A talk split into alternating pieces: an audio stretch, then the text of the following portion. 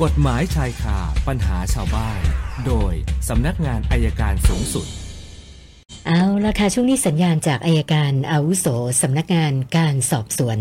สำนักงานอายการสูงสุด อาจารย์ปอระเมศอินทรชุมนุมมาแล้วนะคะ สวัสดีค่ะอาจารย์ สวัสดีครับคุณสุนันท์ครับ เช่นค่ะอ่าวันนี้มาพูดถึงพระราชบัญญัติมาตรฐานทางจริยธรรม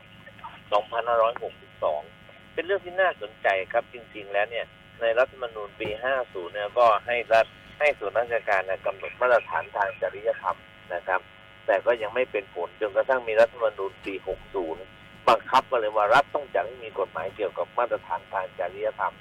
พอปี 62 ก็มีการออกพระราชบัญญัติมาตรฐานทางจริยธรรมนะครับ ซึ่งบังคับให้ส่วนราชการนะต้องปฏิบัติต้องจัดทำมาประมวลจริยธรรมเอาไว้ ยกตัวอย่างง่ายๆประมวลจริยธรรมนะครับ ก็คือว่า คนที่เป็นข้าราชการเนี่ยต้องไม่ตวาดประชาชนอ๋อต้องไม่ด่าประชาชน โอ้โหผมดูแล้วเนี่ย สรุปเลยนะครับค่ะสรุปเลยวันนี้ข้าราชการเนี่ยทำไม่ได้อยู่ในมาตรฐานนะครับ การเอาใจใส่การหน้าที่ความรับผิดชอบเขาเขียนไม่หมดนะแต่ว่าทำไมถึงถึงไม่เดินกันนะครับใช่ไหมมุ่งมั่นผลสำลิดของงานไอ้ตัวนี้จะมีปัญหานี้จะมามุ่งมั่นมากอาจจะกลายเป็นเรื่องของการเอ่อทำปฏิบัติหน้าที่ไม่ชอบก็เข้าใจ แต่การ ดูแลประชาชนเนี่ยเขาเขียนไว้เยอะมากนะครับ และไม่ใช่มาตรฐานที่เราพูดเนี่ยไม่ใช่มาตรฐานเฉพาะข้าราชการนะครับข้าราชการการเมืองก็ต้องมีมาตรฐานเช่นเดียวกันแต่เดี๋ยวอันนี้ทั้งหมดเอาไว้วันหลังจะขยายทีละข้อทีละข้อให้ฟัง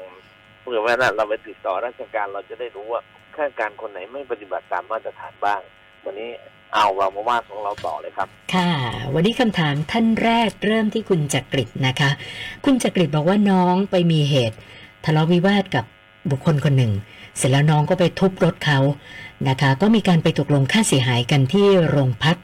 นะคะ เจ้าหน้าที่ก็ลงบันทึกประจำวันไว้เรียบร้อยนะคะ ทีนี้คุณจักริดอยากจะทราบว่าไอ้การลงบันทึกประจำวันของเจ้าหน้าที่ตำรวจเนี่ยนะคะ หมายถึงว่ามันมีผลยังไงบ้างเหรอคะอาจารย์ มันอยู่บันทึกลงประจำวันนั้นเป็นเรื่องราวในภาษาเราก็เรียกว่า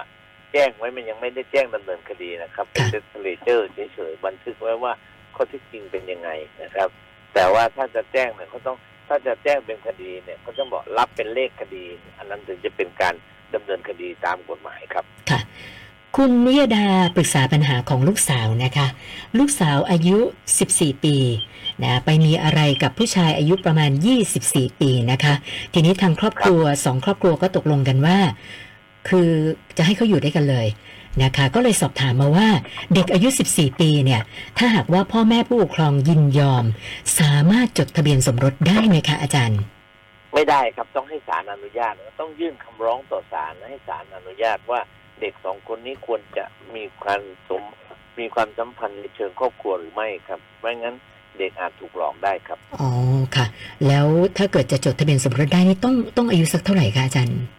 ที่จริงเท่าไหร่ก็ได้ครับ แต่ถ้าค่ะ20 ปีเนี่ยไปจดโดยไม่ต้องขอใครอ๋อพ่อแม่ค่ะไม่เกี่ยว แต่ถ้า 17 ถึง 20 พ่อแม่ต้องอนุญาตค่ะต่ำกว่า 17 จนถึง 1 ขวบแล้วครับ ต้องขออนุญาตศาลครับ อันนี้ 14 ปีก็เลยต้องต้องขออนุญาตศาลนะคะใช่ครับ ส่วนคุณพรทิพย์บอกว่า เธอไปทำธุระที่โรงแรมแห่งหนึ่งนะคะ แล้วก็เอารถไปจอดไว้ที่ลานจอดของโรงแรม พอกลับมาปรากฏว่ารถเธอโดนเฉียวชน นะก็ไปขอดูกล้องวงจรปิดที่โรงแรม เจ้าหน้าที่ก็แจ้งว่ากล้องเสียพอดีมุมนั้น แล้วก็รปภที่ประจำอยู่เนี่ยก็ไม่มีอีกนะคะก็เลยทำให้ไม่ได้เบาะแสข้อมูลอะไรในการติดตามนะคะ ก็เลยอยากจะทราบว่ากรณีแบบเนี้ยเราเรียกร้องค่าเสียหายจากทางโรงแรมได้ไหมคะอาจารย์ ได้ครับน่าจะเป็นเรื่องของความเสียหายที่โรงแรมต้องรับผิดชอบครับ ส่วนท่านต่อไปเดี๋ยวเดี๋ยวลองอ่านคำถามให้อาจารย์ฟังก่อนอ่านเองยังงงๆนะคะ คือคุณดนัยเขาบอกว่า เขาไปซื้ออาคารพาณิชย์แห่งหนึ่ง อยู่ติดถนนใหญ่ แล้วก็บริเวณที่จอดรถด้านหน้าเนี่ยมีเสาไฟฟ้านะซึ่งเสาไฟฟ้านี่คือติดตั้งไว้ตั้งนานแล้วนะคะ เขาถามว่านะถ้าต่อไปมีการขยายถนนเนี่ยเขาเคยได้ยินว่าการขยายถนนจะยึดตามแนวเสาไฟฟ้า ก็เลยสอบถามมาว่าจริงไหมคะอาจารย์ ไม่แน่ครับ บางทีเสาไฟฟ้าก็ล้ำเข้ามาในที่ของส่วนบุคคล ก็ต้องมีการรังวัดสอบเขตอยู่ดีแหละครับอ๋อนะคะไม่แน่นะคะ ส่วนท่านต่อไปคุณสุนทร บ้านอยู่ใกล้ ๆ กับอู่ซ่อมรถนะคะ เขาบอกว่าก็มีการเอารถนะไปจอดกีกะกีดขวางในซอยนะคะ จนเอ่อเรียกว่ามีเรื่องทะเลาะวิวาทอะไรกับคนในซอยกันหลายรอบแล้ว ก็เลยสอบถามมาว่าปัญหาแบบเนี้ย แจ้งใครมาดูแลได้คะอาจารย์ มันถนนส่วนบุคคลหรือเปล่าครับอ่าไม่ได้บอกด้วยว่าส่วนบุคคลไหมถ้าเป็นถนนส่วนบุคคลก็ก็ทำอะไรไม่ได้ค่ะแต่ถ้าเป็นถนนของเขตของเทศบาลก็ดำเนินการได้ครับ ค่ะค่ะ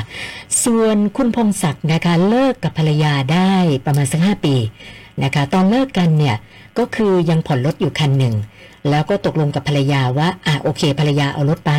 แล้วก็ผ่อนส่งให้เรียบร้อยนะคะแล้วเอ่อ ตอนแรกเนี่ยคือชื่อตอนซื้อเนี่ยเป็นชื่อของคุณพงศักดิ์นะคุยกันว่าถ้าผ่อนหมดก็จะโอนให้เป็นชื่อของภรรยานะคะ ปรากฏว่าภรรยาไม่ได้ผ่อนส่งอะค่ะอาจารย์ แล้วก็เอ่อมีหมายสารนัดให้ไปไกลเกลี่ยนะคะ ก็เลยสอบถามมาว่า เราจะต้องทำยังไงเพราะมีชื่อเป็นเจ้าของรถอะค่ะอาจารย์ ตอนแต่งงานอันนี้อันนี้มันก็ต้องแบ่งอยู่ดีแหละครับ ไม่ว่าค่ะจะยังไงต้องแบ่งด้วยกันนะ ผมว่าก็ไปไกลเกลี่ยศาลนั่นแหละถ้า เขาจะช่วยดูแลเรื่องพวกนี้ให้ครับ อ๋อ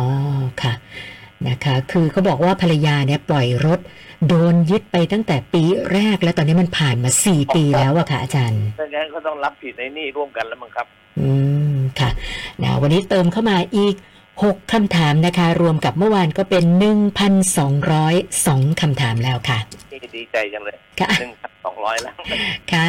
สองศูนย์สองโอเคครับ ฝนจะตกแล้วนะคุณชนันแถวบางบอนเนี่ย ค่ะ วันวันนี้เขาบอก 80%ค่ะอาจารย์นะโอ้ต้องต้องรีบกลับบ้านกันเลยนะคะ โอเคครับงั้นคุณชนันก็กลับบ้านจะดึกครับสี่สี่โมงค่ะอาจารย์สี่โมง ขอบคุณค่ะครับสวัสดีครับสวัสดีค่ะ อาจารย์ปอระเมศวร์อินทรชุมนุมค่ะ